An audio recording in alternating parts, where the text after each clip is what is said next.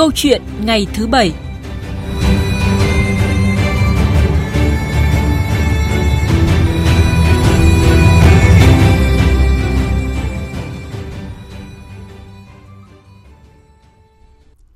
Thưa quý vị, thưa các bạn, hiện nay cả nước ta có khoảng 4 triệu 800 nghìn công nhân làm việc trong các khu công nghiệp, trong đó có hơn 70% đang thuê trọ trong các khu nhà người dân tự xây, nhà trọ tạm bợ diện tích nhỏ, thiếu các tiện ích đối thiểu, giá cả thuê trọ lại bấp bênh khiến cho công nhân gặp rất nhiều khó khăn.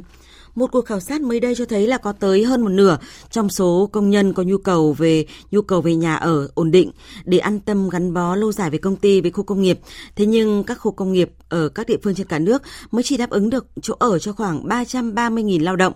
Con số này một lần nữa nhắc lại những trì trệ trong công việc xây dựng nhà ở cho công nhân vốn đã được đặt ra từ rất lâu trong các chương trình phát triển kinh tế xã hội ở quốc gia. Việc làm này càng trở nên cấp bách sau đợt dịch COVID-19 bùng phát vừa qua. Xây nhà ở cho công nhân thuê mua, an cư để lạc nghiệp là nội dung của câu chuyện ngày thứ Bảy hôm nay với vị khách mời là ông Lê Văn Nghĩa, quyền trưởng ban Ban Quản lý Dự án Thiết chế Công đoàn, Tổng Liên đoàn Lao động Việt Nam.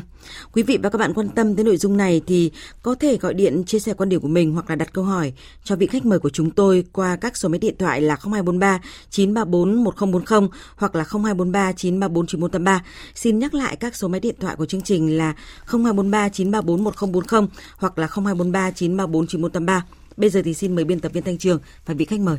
Cảm ơn Hồ Điệp. Kính chào quý vị và các bạn. À, xin chào và cảm ơn ông Lê Văn Nghĩa đã nhận lời tham gia chương trình cùng chúng tôi. Ông nghe rõ chúng tôi chưa ạ? À, rồi, xin kính chào à, quý vị và các bạn. Về hay không? Vâng.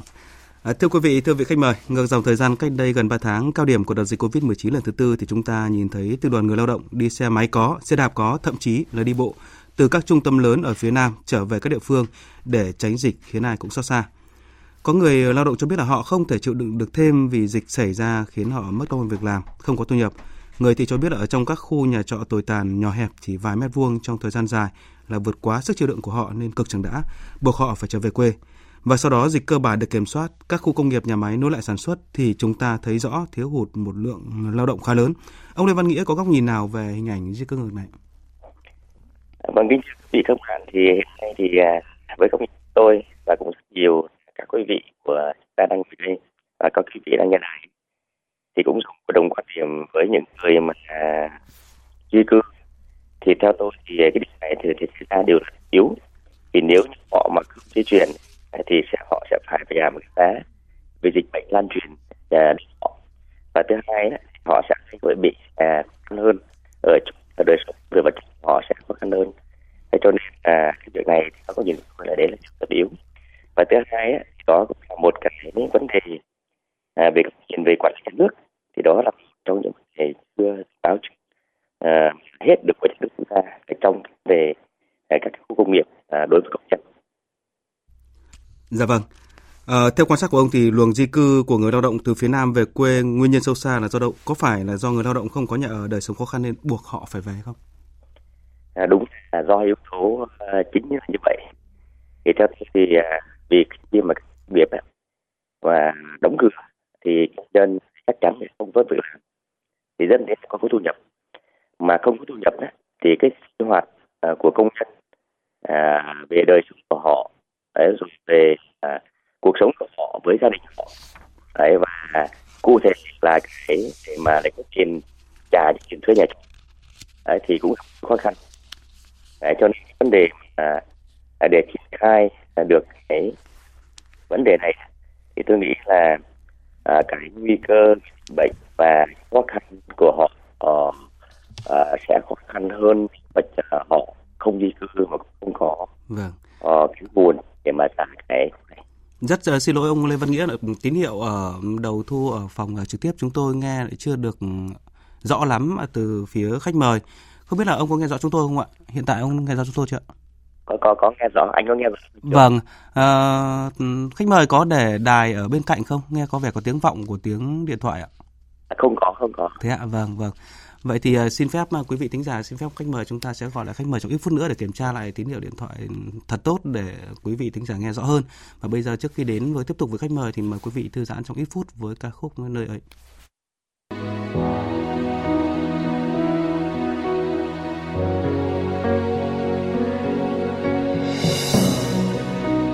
gió, con đường ấy và nắng trên hàng cây. Nhớ ừ, sao lại nhớ sao hình bóng vẫn còn đây? Những nơi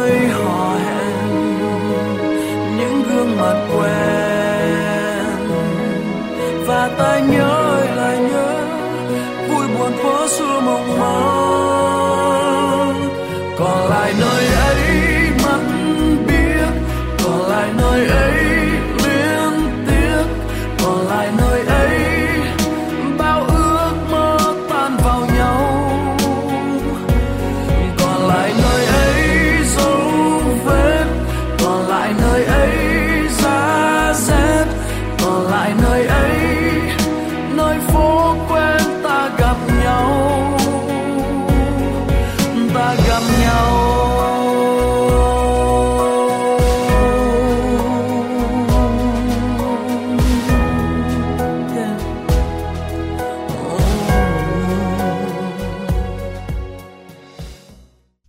chúng ta cùng trở lại với câu chuyện ngày thứ bảy với chủ đề nhà ở xã hội cho công nhân thuê mua, an cư để an tâm lập nghiệp. Và chúng tôi đã kết nối được trở lại với vị khách mời là Lê ờ, Xuân Nghĩa. À, xin chào ông, ông nghe rõ chúng tôi chứ ạ? Ông Lê Văn Nghĩa. Ờ, bây giờ nghe rất rõ rồi ạ. Vâng, chúng tôi cũng nghe rõ ông rồi, cảm ơn ông. À, xin lỗi quý vị và các bạn với trục trặc vừa rồi. Bây giờ trước khi tiếp tục cuộc trao đổi chúng ta cùng nghe phóng sự ngắn của phóng viên Đài Tiếng nói Việt Nam để à, xem sự bức thiết của công nhân về nhà ở ra sao. Trong căn phòng chỉ vòn vẹn hơn 8 mét vuông, chật hẹp, ẩm thấp. Gần 3 năm qua, gia đình chị Nguyễn Thị Thiệp, công ty trách nhiệm hữu hạn Canon Việt Nam, gồm hai vợ chồng và hai con nhỏ, vẫn phải thuê trọ để có chỗ chui ra, chui vào hàng ngày. Không đủ chỗ sinh hoạt cho bốn người. Mấy tháng gần đây, do là phòng trọ cuối dãy,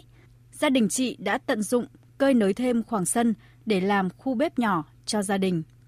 Mặc dù nhỏ bé như vậy, nhưng mỗi tháng cộng cả tiền điện, tiền nước, thuê nhà, gia đình chị cũng phải trả chi phí đến 1,5 triệu đồng. Trong khi đó, nếu được ở tại các khu nhà cho công nhân thì chi phí này sẽ thấp hơn gấp rất nhiều lần. Thuê ngoài này thì rất, rất là vất vả vì đang có hai con nhỏ nữa. Quá là vất. Giá cả thị trường thì thấy cái gì nó cũng tăng. Lương của công nhân thì ờ, tăng không được bao nhiêu. Những hộ gia đình như chị Nguyễn Thị Thiệp không phải là hiếm tại các khu nhà chật hẹp ở đây.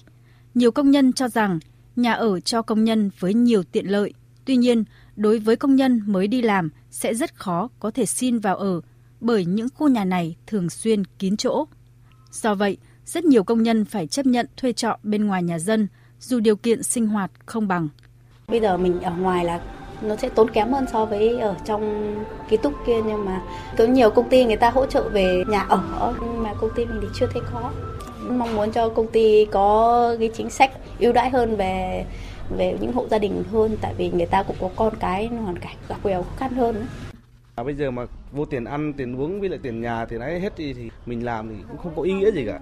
Cũng mong là khu công nghiệp là công ty mình đầu tư một cái ờ, ký túc hoặc là một cái hỗ trợ ờ, cái phòng nào đó cho công nhân người ta ở giảm giá ở mức hợp lý cho công nhân. Mình là trụ cột gia đình mà giảm chi phí tối thiểu để cái số tiền còn lại mình phụ cấp cho người nhà mình để nuôi con, nuôi cái, nuôi gia đình. Phóng sự vừa rồi cho thấy nhiều công nhân mong muốn có một chỗ ở ổn định với giá cả phải chăng cũng dễ hiểu thôi, bởi chưa an cư thì khó mà lạc nghiệp. Phần lớn công nhân hiện nay ở tại các khu đô thị là xuất thân ở nông thôn, cuộc sống khó khăn, thu nhập không cao, không lo nổi một chỗ ở ổn định nên họ luôn cho công việc chỉ mang tính tạm thời. Ờ, thưa ông Lê Văn Nghĩa, việc chỗ ở tạm thời như vậy không chỉ gây khó cho công nhân mà còn tác động tiêu cực thế nào tới chính mỗi công ty, doanh nghiệp và rộng ra là cả nền kinh tế ạ? Vâng, cảm ơn ờ, khán giả và cảm ơn anh ờ, VOV. Thì hiện nay thì về cái việc mà nhà ở cho công nhân thì cũng chặt hẹp như vậy đó. Thì chính phủ của chúng ta cũng đã có cái quyết định 6 năm năm và thực hiện vào năm 2017 tháng 5 năm 17 thì có đề ra cho Tổng Liên đoàn Lao động Việt Nam à, xây dựng các thiết kế công đoàn à, và liên quan đến nhà ở của công nhân tại các khu công nghiệp khu chế xuất để cho phục vụ những đời sống cho công nhân tốt hơn để phục vụ cho cái vấn đề về cái cái cái chuỗi cung ứng về lao động mà sẽ ổn định hơn. Thế tuy nhiên thì trong quá trình thực hiện thì Tổng đoàn Việt Nam đã hết sức là à, khẩn trương đi tìm kiếm chỗ vị trí đấy à, địa điểm để mà xây dựng cái khu chất chế này gần khu công nghiệp. À, thì à, các cái tỉnh đã phối hợp với tổng công đoàn rất là tốt à, từ năm 2017 à, nhưng sau khi là giới thiệu địa điểm xong á, à, thì có lẽ báo cáo anh thì nó có vướng mắc một số vấn đề à, về cái cơ chế chính sách dẫn đến là tổng đoàn Việt Nam không thể thực hiện được à, thì cho nên là tổng cam cũng là chậm mà so với những cái vấn đề này. Ừ. do cái vấn đề về cơ chế pháp lý của chúng ta không đồng bộ. Ông có thể cụ thể hơn về cái cơ chế pháp lý không đồng bộ ở đây nó cụ thể vướng mắc nhất ở chỗ nào ạ? Cụ thể vướng mắc nhất là ví dụ như là tổng đoàn Việt Nam đấy thì lại không phải theo luật đất đai á. Vâng. thì lại không phải là cái cơ quan để mà được giao đất à, để mà làm nhà ở, ở cho công nhân. Thì cái đó là cái mức mắc đầu tiên. Cái thứ hai đó là à, cái tổng người Việt Nam thì lại không phải là cơ quan quản lý nhà nước để quản lý vận hành cái tòa nhà này à, cho nên là vướng mắc là về nhà ở luật nhà ở luật đất đai thì hai cái đều vướng mắc à, cho nên là tổng người Việt Nam đang đề xuất đang kiến nghị à, chính phủ và quốc hội sửa đổi à, cái luật này để thuận lợi cho cái vấn đề tổng Việt Nam xây dựng nhà ở này cho công nhân. Được. Chúng ta cũng sẽ tiếp nghe tiếp một phóng sự nữa để mà xem ý kiến từ các doanh nghiệp và các bộ ngành ra sao.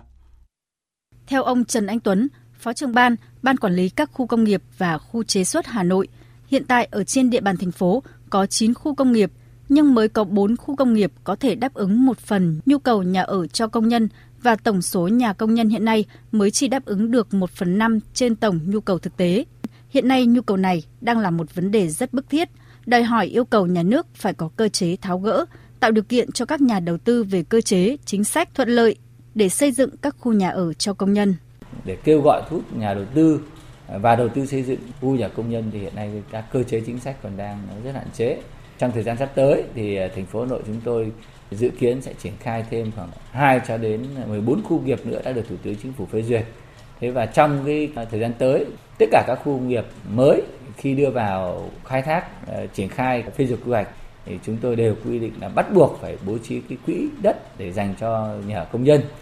Thống kê của Bộ Kế hoạch và Đầu tư, Việt Nam hiện nay có 575 khu công nghiệp được thành lập trên 61 tỉnh thành phố, chủ yếu tập trung tại các vùng kinh tế trọng điểm. Tuy vậy, hầu hết các khu công nghiệp đều chủ yếu tập trung xây dựng và phát triển kết cấu hạ tầng, phục vụ sản xuất và chú trọng lợi ích kinh tế, mà chưa quan tâm đúng mức đến việc phát triển hạ tầng xã hội cho người lao động. Ông Phạm Hồng Điệp, Chủ tịch Hội đồng Quản trị kiêm Tổng Giám đốc Công ty Cổ phần Sinex, chủ đầu tư khu công nghiệp Nam Cầu Kiền, thành phố Hải Phòng cho rằng cần thay đổi tư duy xây dựng khu nhà ở cho công nhân, cũng như giảm tải thủ tục hành chính trong triển khai thủ tục pháp lý cho việc hình thành khu công nghiệp. Qua cái thời kỳ Covid vừa rồi thì chúng ta đều thấy cái lực lượng lao động là một trong những lực lượng quan trọng. Lao động mà không có nhà ở thu nhập thấp cho họ, không có nhà ở cho công nhân thì khi chúng ta quản lý lực lượng lao động này rất khó. Ông Nguyễn Đình Thọ, Viện trưởng Viện Chiến lược Chính sách Tài nguyên và Môi trường, Bộ Tài nguyên và Môi trường nêu quan điểm cần chính sách đồng bộ để xây dựng nhà ở công nhân. Việc triển khai xây dựng nhà ở cho công nhân trong các cái khu công nghiệp thì cần có quy hoạch tổng thể. Bộ Tài nguyên Môi trường thì chúng tôi cũng hoàn toàn ủng hộ cái việc là phải bố trí nhà ở cho công nhân phù hợp với cả cái yêu cầu những công, công tác ờ, ứng phó với những cái tình trạng khẩn cấp như là vừa rồi chúng ta xảy ra đối với cả các cái trường hợp Covid. Tuy nhiên là cần phải có quy hoạch đồng bộ tổng thể, cần phải có sửa đổi đồng bộ thì chúng ta mới có thể triển khai cái này thành công.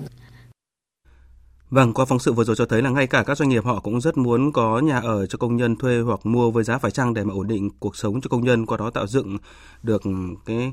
sự gắn kết hơn với doanh nghiệp.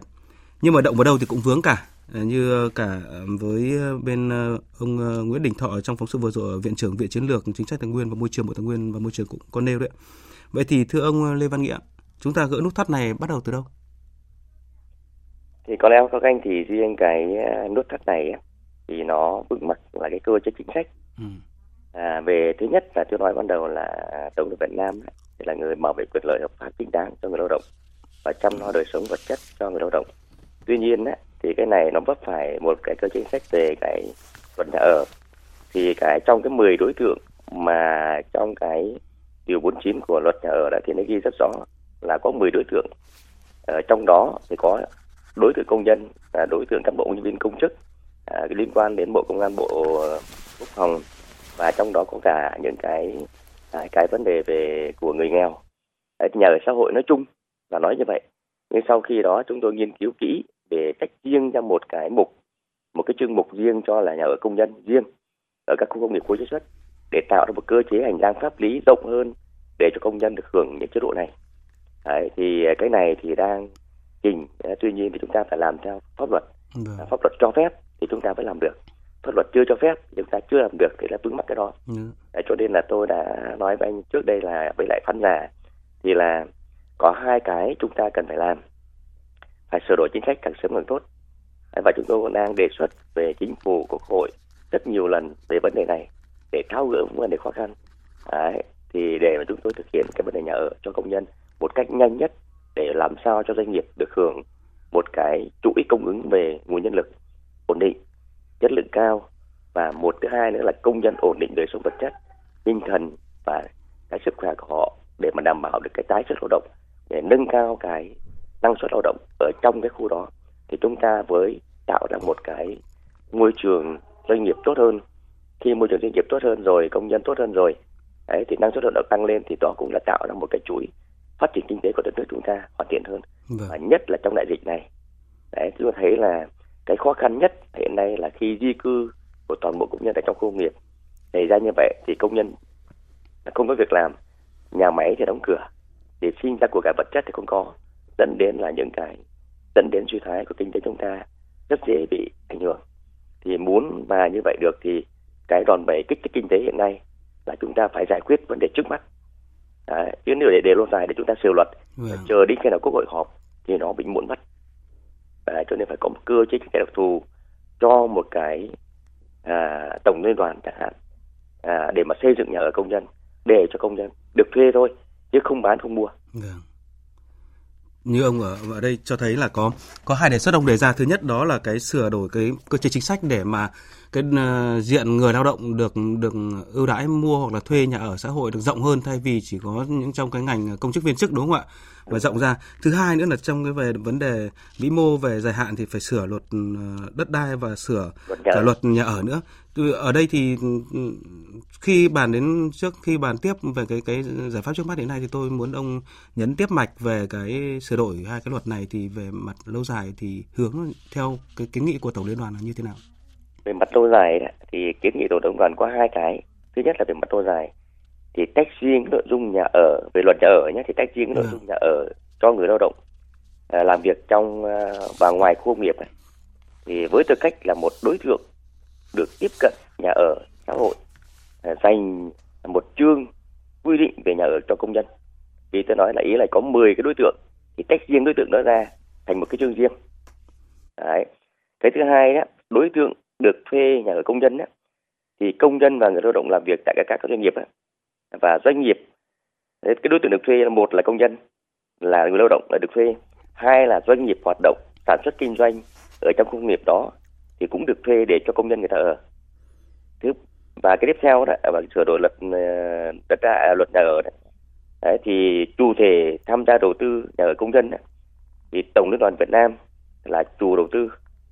cái dự án nhà ở công nhân đấy từ nguồn là ngân sách nhà nước nguồn vốn tài chính công đoàn. Đấy, thì cũng báo cáo ra như vậy thì nó sẽ đỡ hơn tức là bổ sung vào cái khoản một của điều 47 ấy, luật nhà ở đấy, thì một số cái mục đấy. Thứ ba đó là bổ sung tiếp cho tổng liên đoàn à, là cơ quan đại diện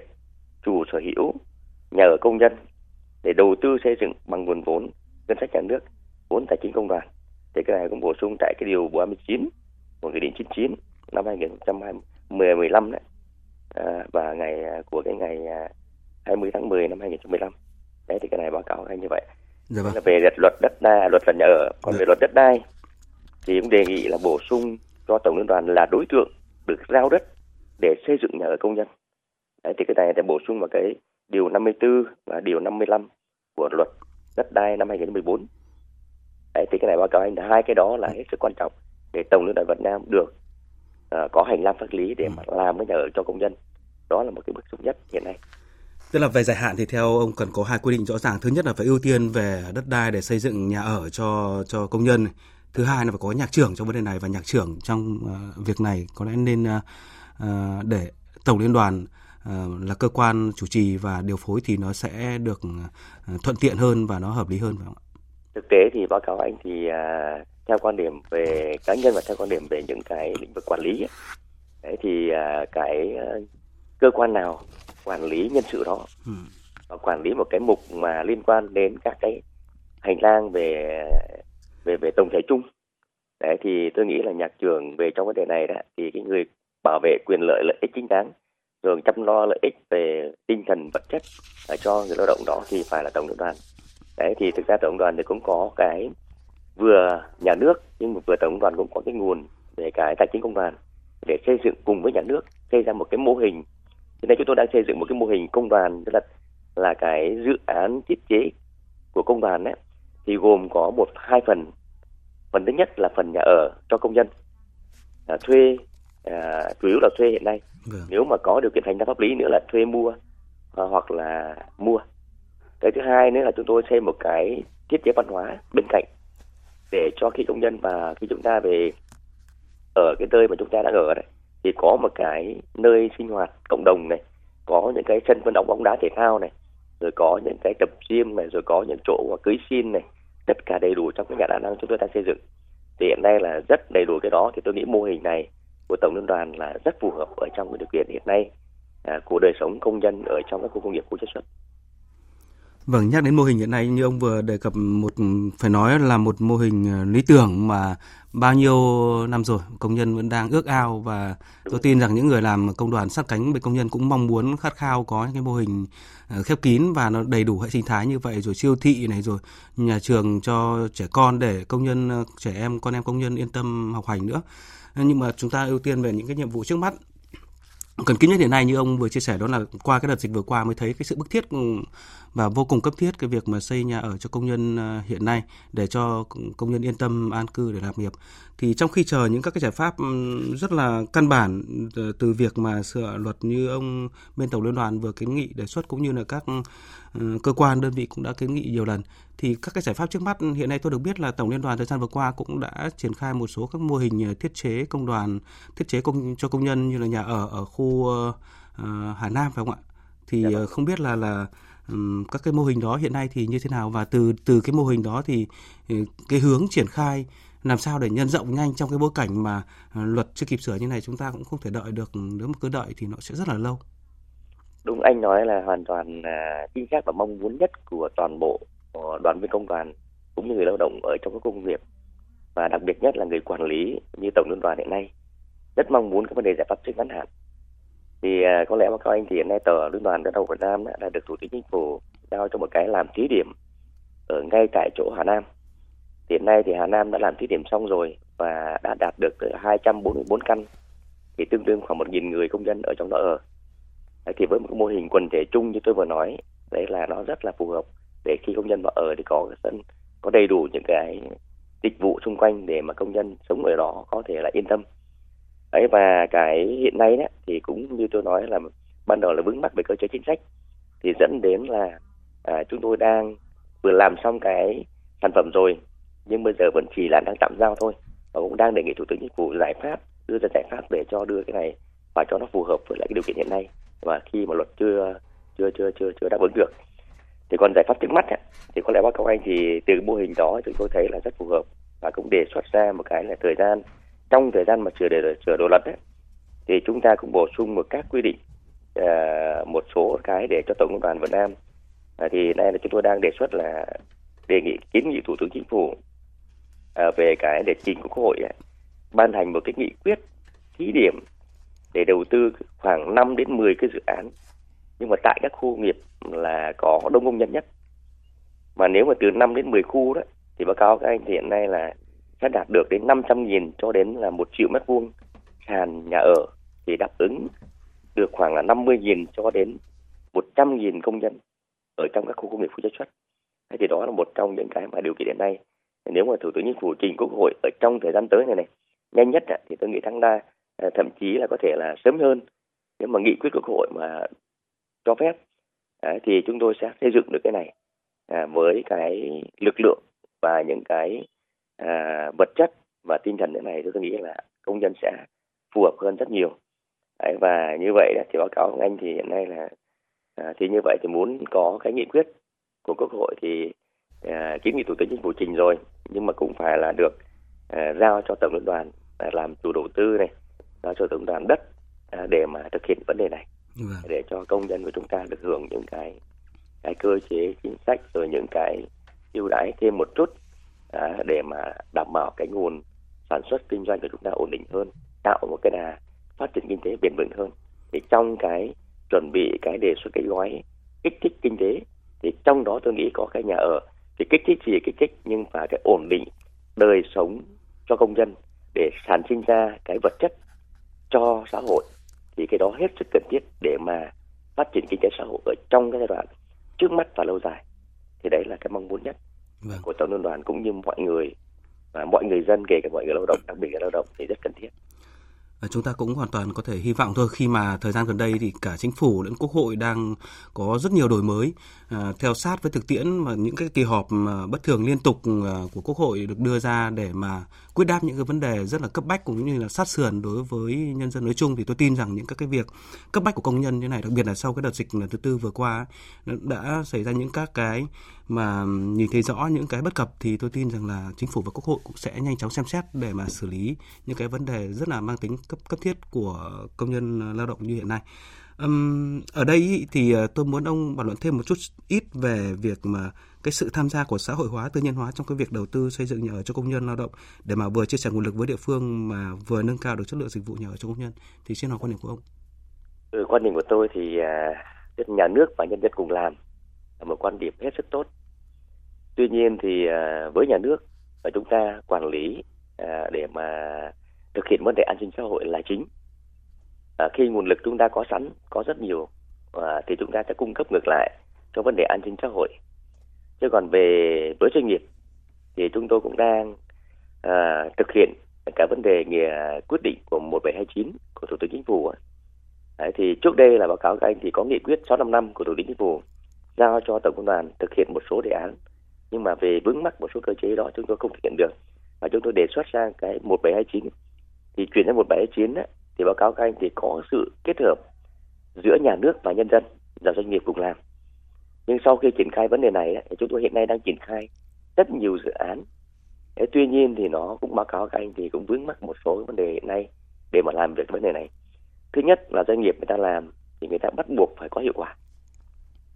Đấy và khi Đúng có rồi. hiệu quả rồi thì người ta tính toán đến vấn đề là phải làm thế nào đó cho nó sinh ra hiệu sinh ra lợi nhuận để tồn tại cái doanh nghiệp của họ. Và làm sao để mà cái vấn đề nguồn vốn của họ quay vòng nhanh nhất đấy, thì cái đó là báo cáo các anh thì nó